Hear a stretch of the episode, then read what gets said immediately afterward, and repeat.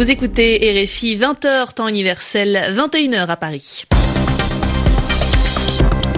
Céline Pellarin. Bienvenue dans votre journal en français facile, une édition que j'ai le plaisir de présenter avec Sylvie Berruet. Bonsoir Sylvie. Bonsoir Céline, bonsoir à tous. À la une de cette édition du mardi 28 février, les autorités israéliennes attendent un rapport de la justice qui pourrait embarrasser de nombreux responsables. Une enquête sur les opérations militaires de l'État hébreu dans la bande de Gaza, c'était en juillet et en août 2014. Aux États-Unis, le premier discours de Donald Trump devant le Congrès sera scruté. On vous expliquera ce mot dans ce journal. Et en attendant, Céline, il accuse Barack Obama d'être euh, derrière les manifestations qui critiquent sa politique. Et nous irons également à Sylvia Barcelone où se tient le Congrès mondial des télécoms, rendez-vous incontournable pour les journalistes et les blogueurs qui analysent les nouvelles tendances des téléphones mobiles. Reportage dans quelques minutes. Le journal Le journal en français en facile. français facile. Il aura fallu presque 1000 jours d'enquête pour que la justice israélienne arrive à fournir des conclusions à son rapport. Un rapport très attendu dans l'État hébreu. Cette enquête a été lancée après l'été 2014, après les deux mois d'opérations militaires israéliennes dans la bande de Gaza. Le contrôleur d'État israélien a voulu savoir comment se sont déroulées ces opérations et le résultat des investigations est redouté, donne des sueurs froides à plusieurs responsables politiques et militaires de l'époque.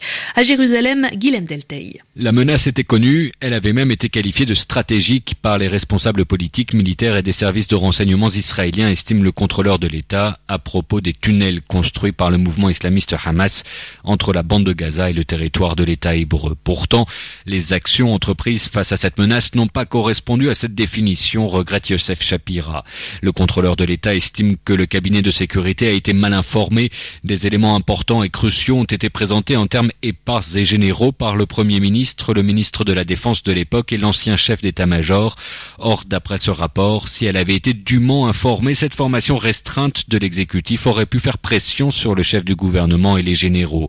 Car le contrôleur de l'État déplore qu'aucune stratégie claire n'ait été définie vis-à-vis de la bande de Gaza, que l'option diplomatique n'ait notamment jamais été étudiée pour éviter l'escalade, et sur le plan militaire, il juge que les soldats n'étaient ni suffisamment formés, ni armés de manière adéquate pour combattre dans une zone pleine de tunnels. Guillaume Deltay, Jérusalem, RFI. La France déplore le dernier veto russe à l'ONU. La Russie a en effet rejeté une résolution des Nations Unies qui aurait sanctionné les auteurs d'attaques chimiques en Syrie.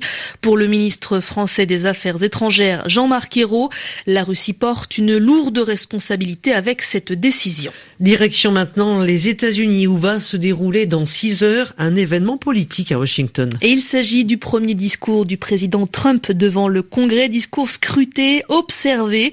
Le nouveau chef de l'État va s'expliquer sur sa politique. Un discours donc attendu dans un contexte tendu. Le début de mandat de Donald Trump est en effet difficile avec une chute de sa popularité et des manifestations anti-Trump dans les grandes villes du pays. Et pour le président américain, la meilleure défense semble être l'attaque.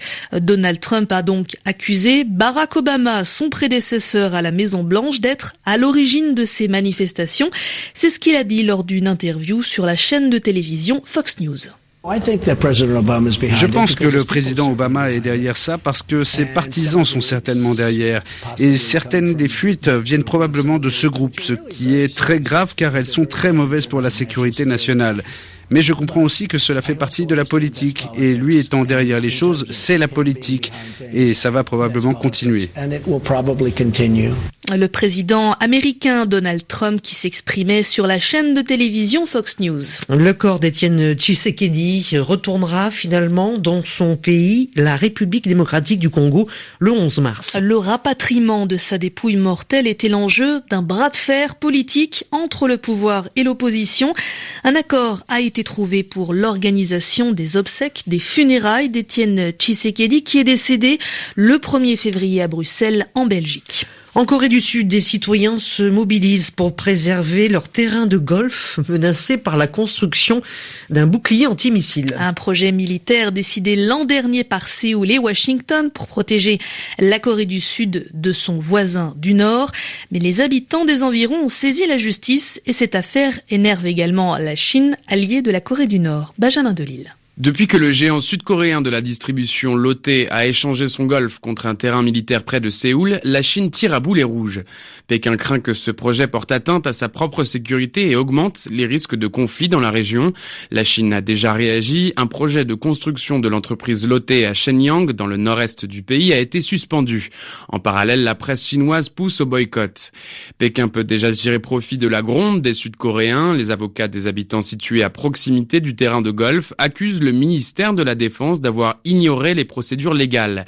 Le ministère aurait omis de demander l'accord des habitants et de réaliser une étude d'impact sur l'environnement.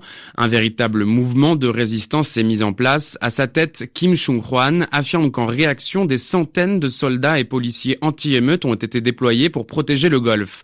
Mais cette bataille pourrait être de courte durée. Selon une agence sud-coréenne, le système TAD pourrait être mis en place dès les mois de mai ou juin prochains. Benjamin Delille. Et à présent, on se rend à Barcelone où se tient le congrès mondial des télécoms. Un rendez-vous essentiel, Sylvie, où le secteur affiche ses innovations en matière de téléphone, de réseaux, d'objets connectés. Et pour décrypter tout cela pour les futurs acheteurs, le public, il y a les journalistes et les blogueurs spécialisés. Et leur avis est parfois décisif pour qu'un nouveau produit soit une réussite ou un échec commercial. C'est un reportage de notre envoyé spécial à Barcelone, à Blajonaidi. Dans les allées du Mobile World Congress, on les reconnaît vite et ils sont nombreux. Des airs d'éternels ados, une manipulation effrénée autant qu'experte des téléphones et autres tablettes en exposition. Fabio est auteur d'un blog spécialisé dans les nouvelles technologies en langue portugaise. Je crois qu'on est plus proche du public que les médias traditionnels. On interagit plus directement avec eux à travers les réseaux sociaux. Ils nous voient comme étant moins stricts car plus accessibles qu'un journaliste spécialisé.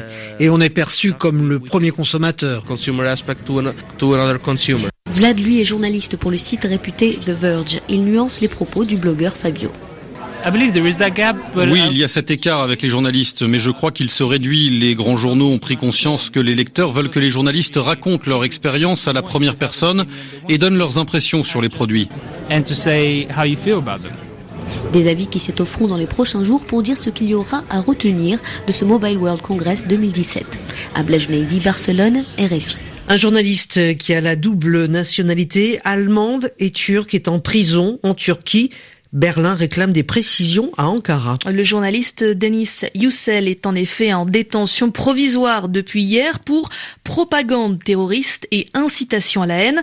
La justice turque lui reproche d'avoir divulgué, d'avoir rendu public des emails piratés du ministre de l'énergie qui est également le gendre, c'est-à-dire le mari de la fille du président Recep Tayyip Erdogan.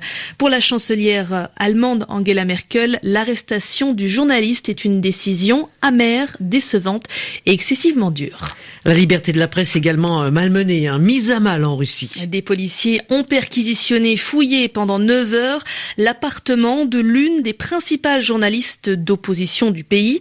Zoya Zvetova a écrit de nombreux articles dénonçant les mauvais traitements et les cas de torture dans les prisons russes. Elle a également accusé à plusieurs reprises les autorités de Russie d'avoir fait condamner des innocents dans des affaires politiques ou d'espionnage. La présidente du Front National, euh, parti d'extrême droite français pourrait bientôt perdre son immunité parlementaire de député européen. C'est la décision de la Commission des affaires juridiques du Parlement européen. Un vote qui devra être confirmé par les autres eurodéputés. Une levée de l'immunité parlementaire de Marine Le Pen permettrait à la justice française de continuer l'une des enquêtes qui vise la patronne du FN. Dans cette affaire, Marine Le Pen est accusée de diffusion d'images violentes. Elle a en effet envoyé des messages sur Twitter en décembre 2015 avec des photos d'exécutions menées par l'organisation État islamique, dont l'exécution du journaliste américain James Foley. La patronne du FN, Marine Le Pen, risque trois ans d'emprisonnement et 75 000 euros d'amende. Il est 21h10 à Paris et c'est donc la fin de ce journal en français facile avec à la réalisation euh, Laurent Philippot et présenté avec Sylvie Berruet. Merci à vous de l'avoir suivi. Retrouvez le script de ce journal sur le site internet RFI Savoir.